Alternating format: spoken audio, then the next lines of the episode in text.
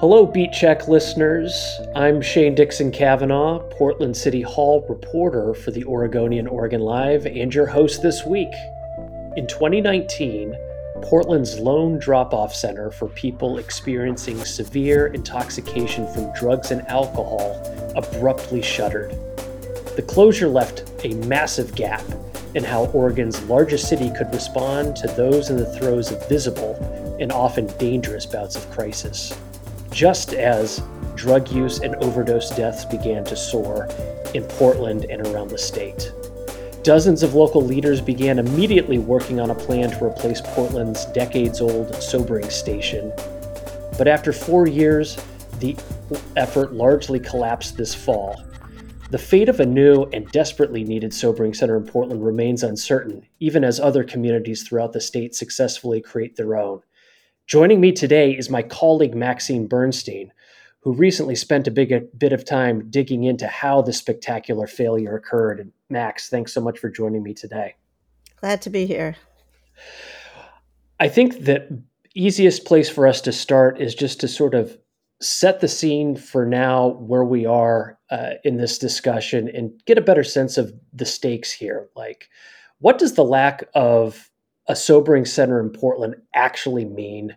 And why does this matter so much? Sure. Um, well, the city, for decades, for at least three decades, from 1971 through 2019, had a safe place, what was called Central City Concern Sobering Station. It was a location where police, firefighters, paramedics, first responders could take someone and drop someone off who is intoxicated on the street and a potential danger to themselves or others and let them sober up, dry out. It was uh, an alternative to jail or hospital emergency departments. Uh, there were also roving vans. It was called the CHIERS van that this uh, nonprofit helped run uh, that would roam around the city and pick people up and get them to a safe place for a few hours um, where they can um, come down from their intoxication and uh, be safe. And that went away at the end of 2019. And we'll we'll get into the reasons for why the sobering station suddenly closed in 2019. But since then, in the last four years, in the absence of having a, a dedicated drop off center for, for people who are highly intoxicated from whether it's alcohol or methamphetamine or heroin or now fentanyl, where are people in those states going, if anywhere? They're generally either staying on the street or ending up at uh, hospital emergency departments and might uh, wait there for hours and be seen and then immediately released back into the street.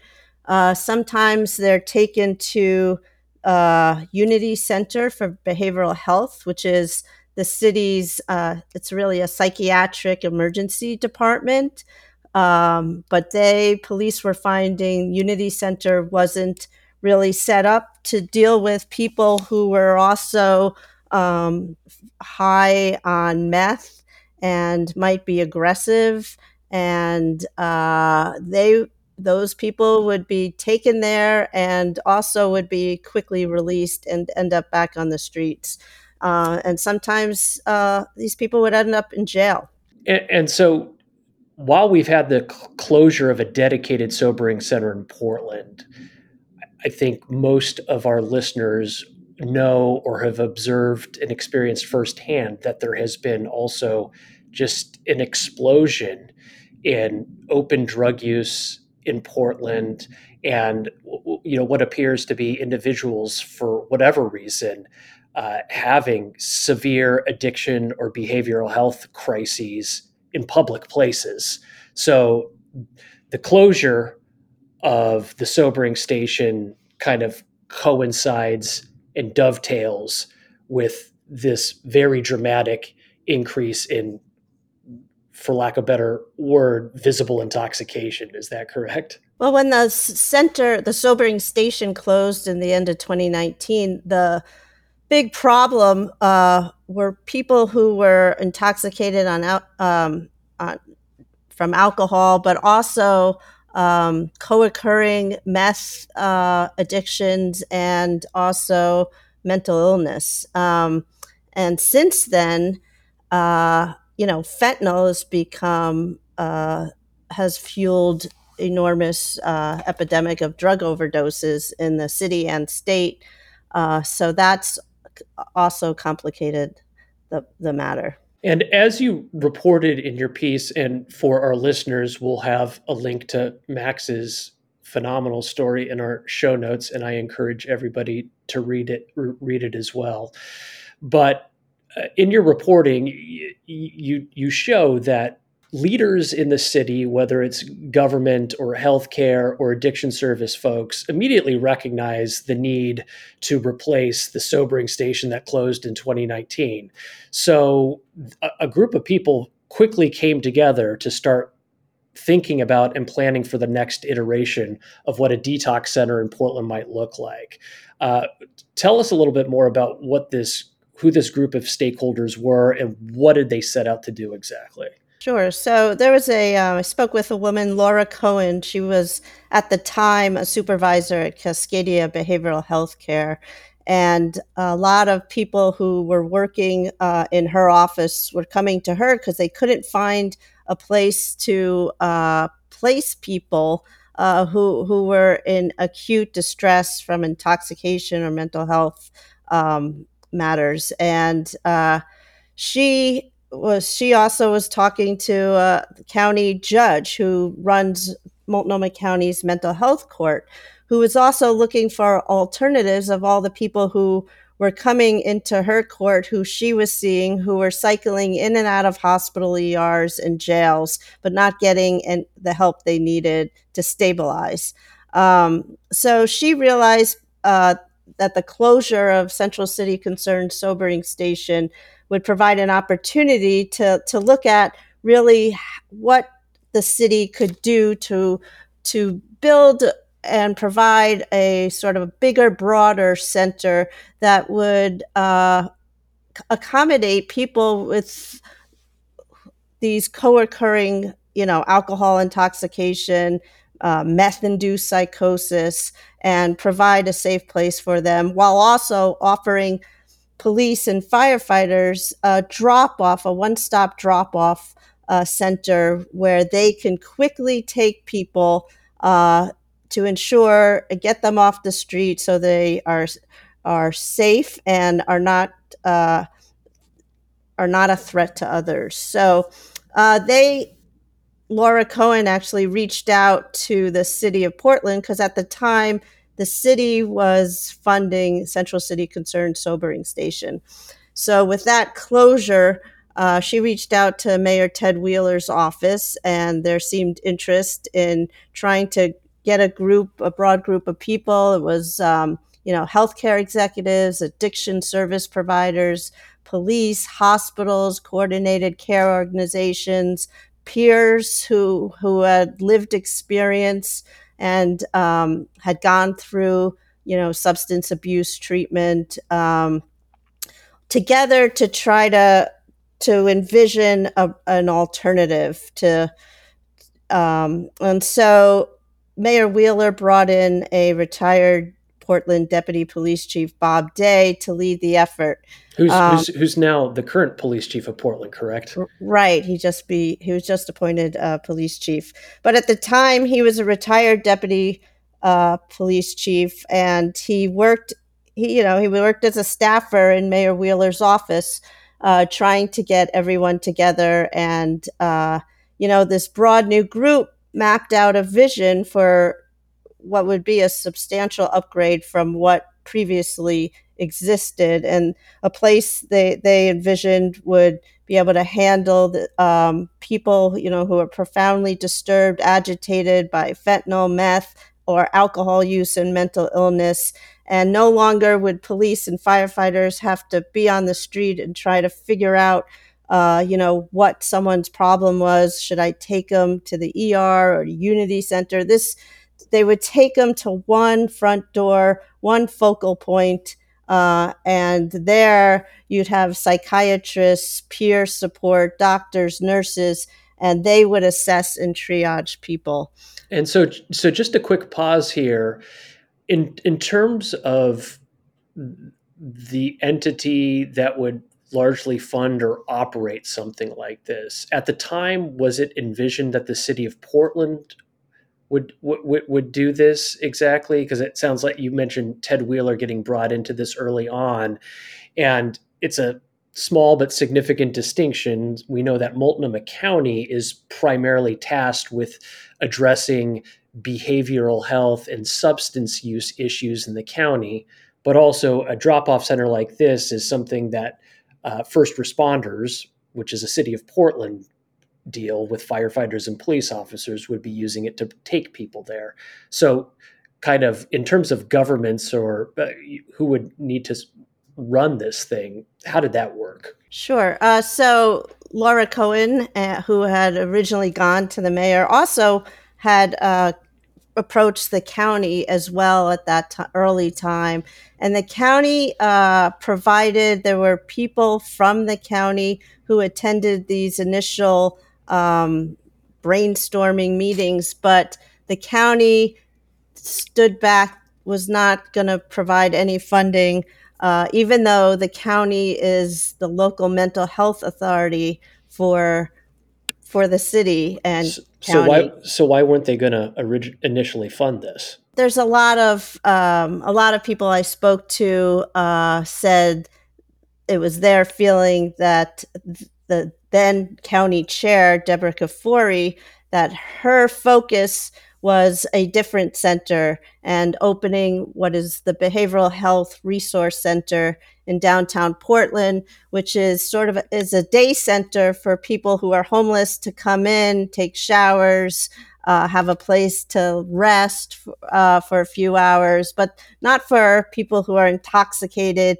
in acute crisis. But she was focused on working and working to fund that center. And there was this feeling that that was her focus, and there was a bit of a competition. Uh, she didn't want to get involved in the, and felt, you know, the city had funded the Central City Concern Sobering Station. It was their responsibility, but had county uh, representatives at the meeting.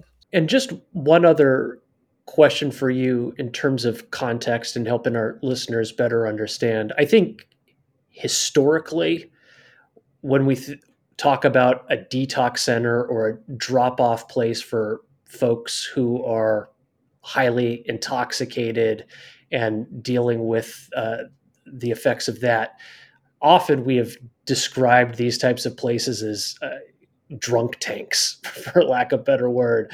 But just to be clear, uh, I, mean, the, the, the type of center, drop off center that you're talking about in terms of what this group of stakeholders were coming up with and envisioning was something far more um, expansive than just a place for people to dr- essentially dry out, right? Right. There would be um, initial intake and assessment of what their problems were, and they would likely be placed in a you know safe area for hours to to sober up and to dry out but yet after that they would be connected to further services um, whether it the next step if they're um, interested is detox which is uh, sobering is not a treatment program it's usually you it's a short term you know four to 12 hour period a community based program that monitors people during their uh, intoxication. Um, its goal is to reduce harm and help people return to a baseline. But after that, the idea is that if they're willing, they they would move on to detox, which is uh, like medicated supportive withdrawal, complete withdrawal from alcohol or drugs, and also be provided you know, a case manager, peer support, um, mentor to help them. And then, you know, the next step after that would be connections to supportive housing and recovery. Um, the whole idea was to have one door where police would take people or firefighters and they could really assess you know how, what the problem was in the community and uh, what the need is. So we have a group of leaders that come together from a broad range of professions and backgrounds. They agree and uh, on a particular vision for what this type of drop-off sobering center should look like they detail this out over the course of a couple of years. So what the hell happened? So bob day uh, realized that you know he he he realized uh, that you know he couldn't do this alone and uh, he suggested someone with a healthcare background uh, or healthcare management background uh, take this further. And so the one of the uh, groups, CareOregon, brought in a consultant, Aaron Loans, whose Loans Consulting Company, and he basically facilitated this. It was called what became the Behavioral Health Emergency Coordination Network, um, shorthand for BHECN and they, they you know they saw this as the focal point the bright light the one spot where um, first responders could take people and uh, and provide help. Um, so he he coordinated and this was during the pandemic. This is during 2020 uh, so there were at least 80 groups involved. They were holding meetings via zoom. Wait did there you just say did you just say 80 like 80 Yes, 80 okay. groups, 200 so people, and there were multiple subcommittees. Uh, they were looking at, you know, what's the best way to transport people. There used to be this CHIERS van, but what's the best way to transport people?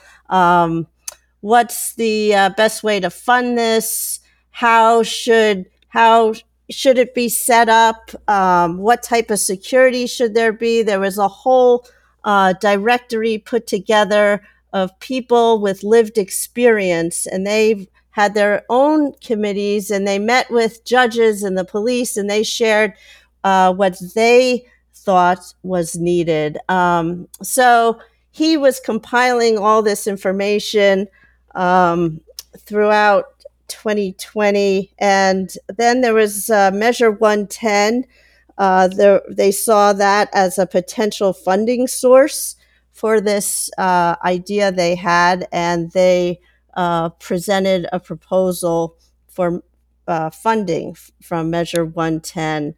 Um, and there was a subcommittee of community members that decided, you know, that looked and reviewed the proposals and th- th- um, this is a Measure 110 subcommittee. Yes. Uh, okay. And this BHECN network pr- pr- sought million dollars of funding from Measure 110 money and presented a proposal. And they listened, you know, on Zoom, and they couldn't they couldn't answer questions. They didn't have a chance to uh, explain their vision for this center. Uh, so there were like four community members who were looking through Multnomah County proposals, and uh, you know, one of the BHECN veteran members was listening to this and heard a community member, oh, you know, recommend uh, against funding this the uh, the network because oh, it's just a drunk tank, and it was anything but a drunk tech. They were, I mean, the whole idea was that it would be a bigger, broader uh, sobering center, but they couldn't put provide input. There was no chance to to um, take input from those who had submitted the proposal, and then beyond that, uh, so that was not funded, but during the whole consideration for Measure 110 funding, uh, many members of the network were surprised to hear that two hospitals had submitted their own proposals for uh, funding, Measure 110 funding to support sobering beds within their emergency departments. And uh, the members of this network were uh, told me that you know they were surprised because the whole idea that uh, they had was to divert people from these overrun emergency departments. Um, well, I, I mean, I remember very clearly, even pre-pandemic in 2019, that hospitals were basically saying that they were completely incapable of adequately dealing with individuals who are coming through the ER uh, experiencing like m- most commonly meth-induced psychoses.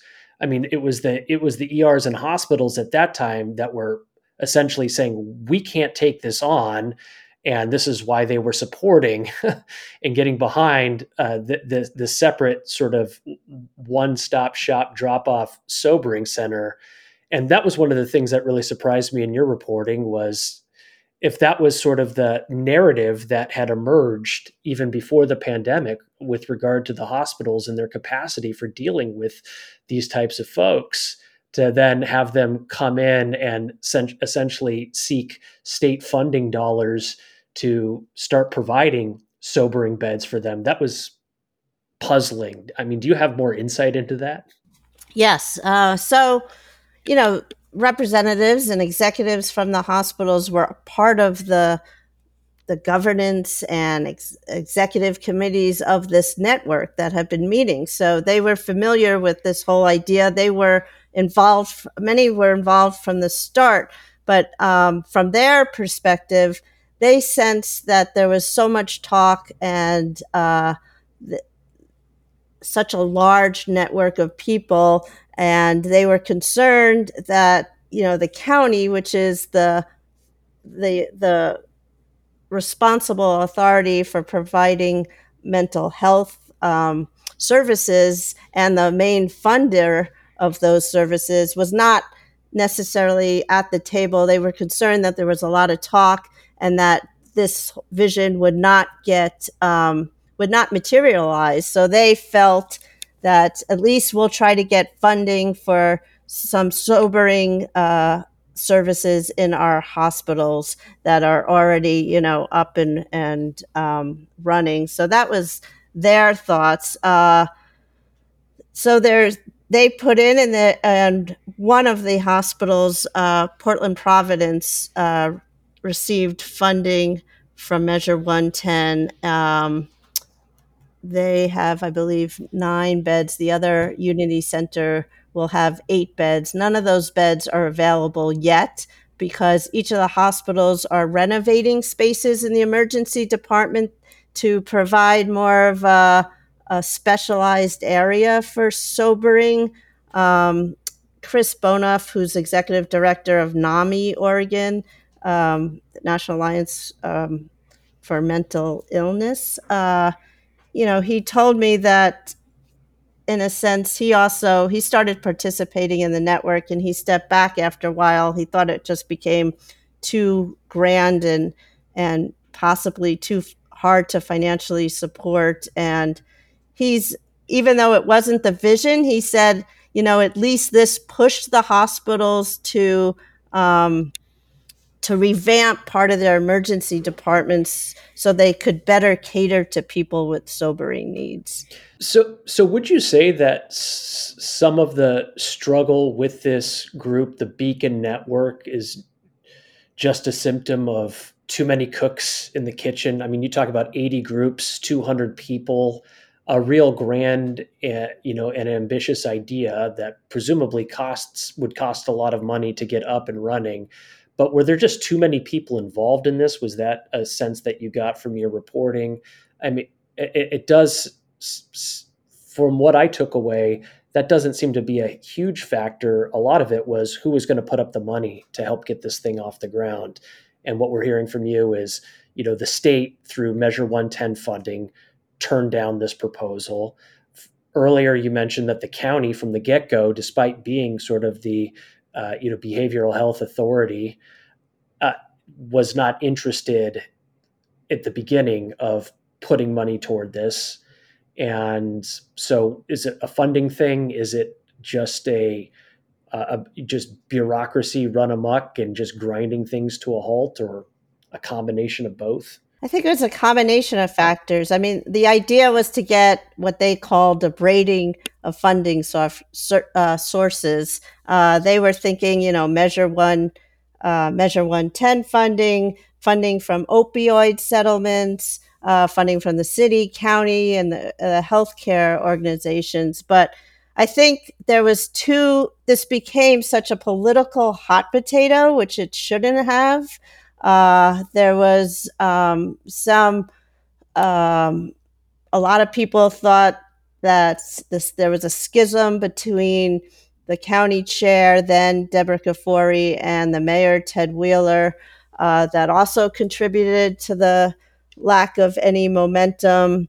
Uh, there was competition for funding um, with Kafoury's then uh, sort of pet project, the Behavioral Health Resource Center, which was the homeless drop off center downtown. Um, there was a misun- there was like a, a, rift between the needs of public safety responders who really uh, wanted a quick place to drop people off instead of you know waiting for hours at a hospital or, and trying to figure out on the street what someone was ailments really are, whether it's mental health or drugs or where do they belong, um, versus uh, behavioral health and healthcare. Um, there, there was also some feeling that well, the public safety responders didn't understand the the complexity of the funding and regulations for such a center. Um, and what was really glaring was the lack of a single, single strong champion who could take the lead and see this through.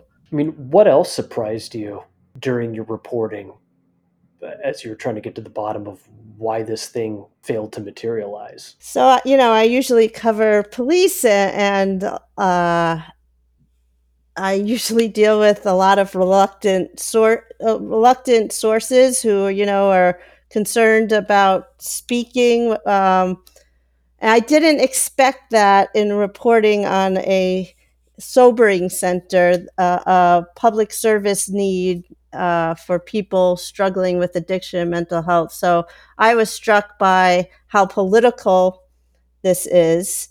Uh, I was struck by the rancor that developed between city versus county uh, leaders. I was struck by the rancor that, you know, how things fell apart because of personality clashes um, and how sort of this vision of what's desperately needed in this city um, sort of took second fiddle. Um, and, and so that was disturbing. Um, and, you know, a lot of people were initially reluctant to talk because they worried about if what they said could hurt their agency's future funding chances from the county.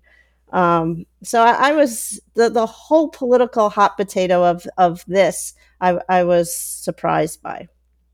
Maybe I shouldn't have been, but but the, um, yeah, that that was disappointing. And then one of the things that you pointed out in this piece is while this so called political hot potato is getting tossed around in Portland, and this, I, I think folks would agree that this type of center or a uh, series of services for people who are experiencing uh, acute intoxication and you know and other issues. Uh, while this is desperately needed here, in Portland. Other, you pointed out in your reporting that other communities around the state uh, are opening similar type centers. They're not dealing with the same issues. They're being successful. They've got a timeline, they've got a start date, they've got the funding.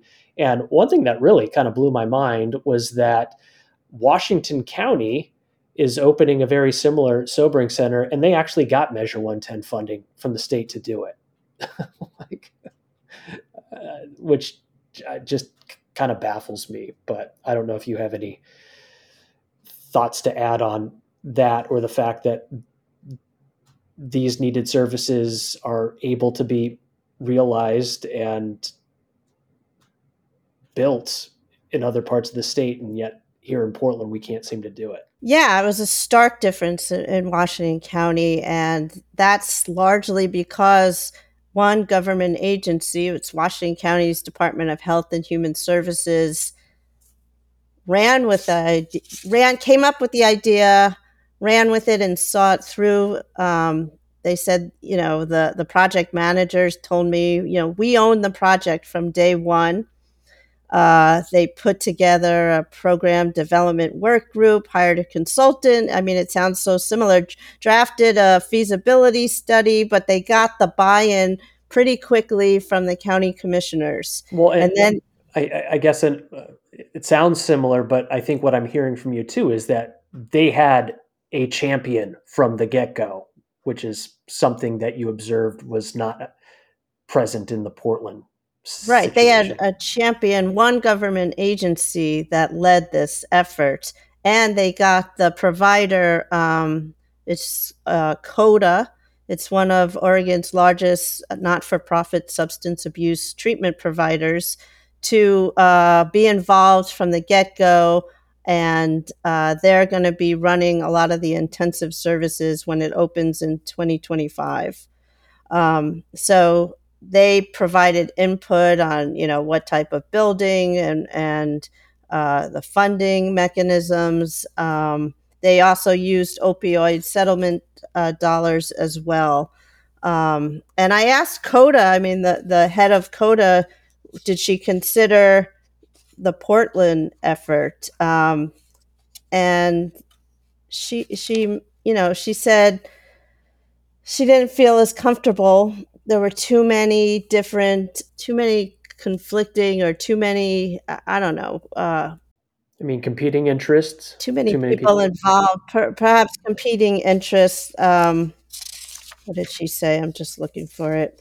There are many more invested parties, she said. There are many more political interests in Multnomah County, and the timing and the approach, she said, did not really fit with how they wanted to approach this type of expansion. And I know we're running a little short on time here and probably need to wrap this up. So I just wanted to touch on uh, finally what the status is with this project. Well, what's happening now, and why are things moving in the direction they're they're they're currently heading? So there's a new county chair, Jessica Vega Pederson, and recently the county board provided funding to support a 20 bed, what's called a stabilization center. And that's a place where people would voluntarily show up and spend 30 to 90 days. And this is this is like down the line after someone's already been discharged from drug withdrawal treatment or other acute treatment.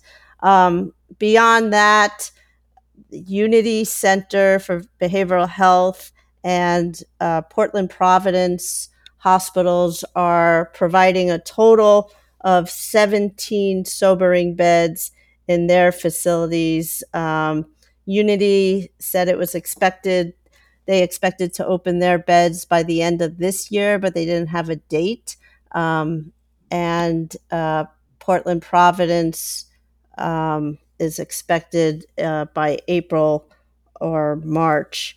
Um, and then separately, at the urging of Commissioner Julia Brim Edwards. That's the, uh, Multnomah County Commissioner, right? Yes, Multnomah County Commissioner Julia Brim Edwards. The county chair uh, agreed to allot like $150,000 in funds to allow the commissioner to come back and propose a plan for a strict sobering center uh, to come back by March of next year with a plan to budget to propose money for the next fiscal year 2024 2025 so that means that the county is now discussing or the new county chair is open to the idea of the county funding a, sobering center at this point. But she's also tasking uh, is also tasking Commissioner Brim Edwards with coming up with a different plan altogether, or do you think it's going to have elements from the initial BHECN proposal? Well, hopefully, I mean, Sharon Meieran, also a county commissioner who was involved in the whole BHECN network uh, from the get go, is working with Julia Brim Edwards. And, you know, she envisions um, sort of a 50 bed, strict sobering center that could, you know, grow into more later on. But for now, they are working to come up uh, with an idea or draft a proposal for more of a stricter sobering center that might not deal with uh, people in acute mental health crisis even though others are questioning well how can you how can you separate out the two um, because often people are suffering from the co- co-occurring uh, problems of intoxication and mental illness. Um, so they're seeking out uh, ideas from others.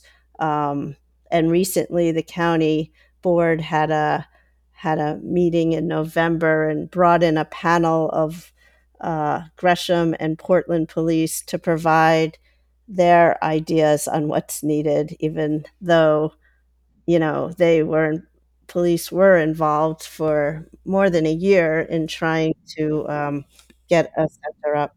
So, do you get the sense? Uh, are we back to square one with planning and envisioning a sobering center after four years? Is that your sense, or can a lot of the work and the people that were behind this initial effort help shape and inform this next iteration? Or yeah, what's what are your thoughts on that? Well, I think there's a lot of people. I mean, now Bob Day is police chief, and I think you know there's still Sharon Meieran's at the county uh, chair, uh, county board table. Um, there's a lot of people still who, who were involved in the initial BHECN who could be tapped to um, help provide their ideas and their knowledge.